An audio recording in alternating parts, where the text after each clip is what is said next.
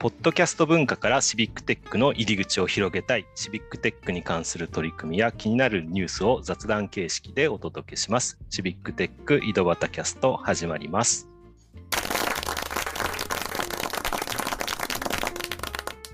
はい、今日も岐阜の石井と埼玉の太田と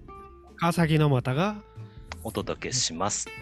ということで、えー、っと今日はですね、えー、まあ私たちもポッドキャストっていうのを始めてて、えー、いろんなねあのもうだいぶ収録も重ねてきてね、えー、ポッドキャストっていうのもいろんな取り組みがあるなっていうのを最近分かってきたんですけども、えー、っと、最近ですね、私、シビックテックっていうので、ポッドキャストを検索してみたんですよね。で、意外とやっぱり引っかかってくるところって少なくってですね、えー、で、まあ、私たちの番組も引っかかるんですけど、お一つですね、なんか面白いシビあのシビックテックで引っかかってきたポッドキャストを見つけたんですよね。はい。でそれがですね、えー、っと、まあ、紹介しますと、えー、カナヤンのメモランダムっていう、うおそらく金沢というか石川県に住むね、主婦の方の、あの、えー、ポッドキャストになってですね。はい。これ、聞かれました？太田さん。いました。小畑さんも聞きました？なんかた、うん、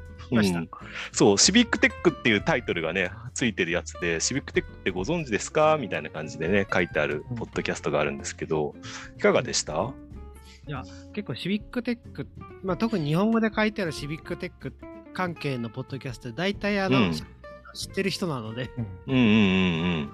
まさにあのそれ以外の人が喋ってることっていうのは結構やっぱり驚きですよね。うんうん。まずそこが一番最初の印象でしたね。うんうん。で、しかもこの方のポッドキャストって別にシビックテックがメインじゃないんですよね。そうですね。だから全然あの、もともと違うことで始めたポッドキャストですよね。うん。なんか主婦の方なので、えー、っと、まあ、この詳細情報を読むと、ただ主婦が日々感じたこと、学んだこと、考えたことをお話しするチャンネル、ボービロックです、みたいな、美貌録です、みたいな風に書いてあるので、非常に、うん。だから、うん、そうだ、そういう人がシビックテックに触れて、こういうポッドキャストをしゃべるって結構しょ、あの、やっぱり驚き以外 驚きですよね。そう、私も発見した時にすごく感動しちゃって、みんなにあの伝えましたからね。もうこのチャンネルか界隈の人に全部あのシェア済みです。もうシェア済みですよね。そうそう。そう。いや、なんかね、うん。あの、ポッドキャストをやってるっていうところの共通点もあるんだけど、なかなかその、えっとまあ、主催とかあの運営とかよくやることが多いんですけどそういう立場から参加者の声って聞き取りにくいんですよね。あの仲良くなってどうでした？っていうのは聞けるんだけど、仲良くなっちゃうから、まあ、どうでしたぐらいしか言えなくて、うん、で初参加の人も意見交わすんだけど、ね、なかなかその何も分からなくてっていう話は聞けないんだけどこの方は本当に初めてその、えー、石川県の金沢市でやってるシビックテック塾っていうなんか1ヶ月に1回ぐらい3ヶ月間、あの参加するようなあ塾みたいなのに参加されてでそれが確かグライドを使ってアプリケーションを作ってみようみたいなあネタだったと思うんですけどでそれですごく丁寧に教えてもらって、えー、よかったですっていうような感想を言っててね。すごくあの一般の方が喋られるシビックテックのなんていうかな価値観みたいなのがすごく知れてよかったですね。うん、うん。でも一般の方っていうのもなんか変ですけど。あのえー、っとまあ、ポッドキャストが聞いた感想もそうです。で、うん、やっぱり素直な意見をなんか喋られてるような感じ、うん、なかなか実はそういったのって聞けないですよね。うん、聞けないですよね、ああいう素直な感じというか。で、その話されてる中でも、その金沢市の、まあ、コード4金沢が作ったゴミなしっていうアプリも、まあ、普段使っててっていう話があって、まず普段使っててっていうこと自体にびっくりしましたけど、普段使っててたまたま行ったシビックテック塾でそれの開発者さんに会って、えー、そんな人たちがいるんだってことに感動したみたいな感想も述べられたりしててね。うん、えっとなんか自分なんかもこういう活動やってるから、あのうん、普段使いしてないっていうことが多くてですね。うんうんうんうん。ね。そうですね。だから、えー、こんな人たちが作ってたんだって、なんかまさにこうなんか、うん、なかなかないない感想ですよね。うん。なので、なんでしょう、シビックテックと呼ばれるのは、なんかある程度特殊な人たちがやるんじゃなくて、えー、まあ、ポッドキャストをやってる主婦が特殊じゃないのかどうかはちょっとよくわからないけど、あの、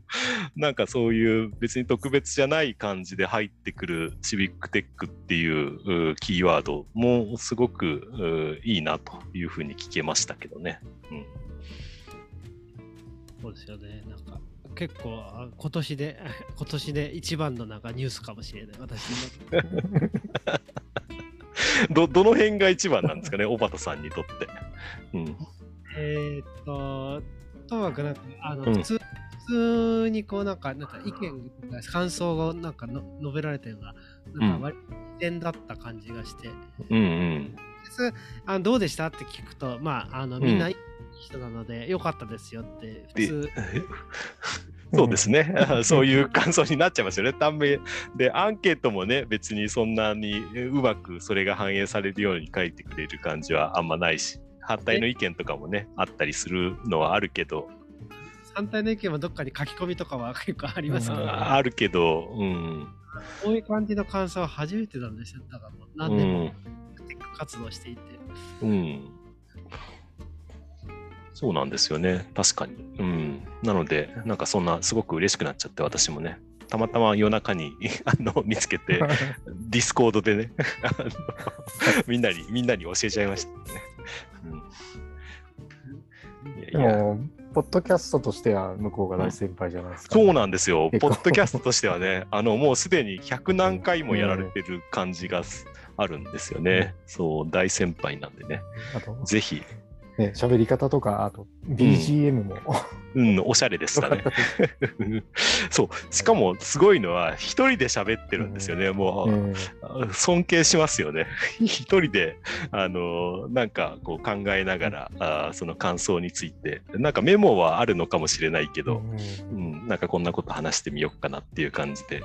えー、しかもそんなに長くなくてね、あの、きちんとまとまってる感じだったのでいいなと思って聞いてました。うんですよね。うん。いつか一緒にね、できるといいかなと、思いますけど。あの、一回お会いしたい。お会いしたいですね。うん、そうそうそう。だからもしかしたらね、ちょっと印象は良かったと思うので、またね、ちょっとね、シビックテックをやってるものなんですけど、みたいなことでね、ちょっと僕らの気持ちが整理ついたら、ちょっと声かけてみようかなと。もしくは福島さんとかとね、つながったらね、声かけてみようかなと思いますけど。はい。はいそんなことでね、今年一番のニュースということでね、そんな、あの、ポッドキャスト、金沢でポッドキャストをやられてる主婦の方がシビックテックということを、あの、話してくれましたよということで、あの、こちらのね、番組の方にもね、リンクを貼っておきますので、ぜひね、そちらの番組をチェックしてみていただけると嬉しいなと思います。ということで、今夜はこの辺で終わりたいと思います。ありがとうございました。ありがとうございました。ありがとうございました。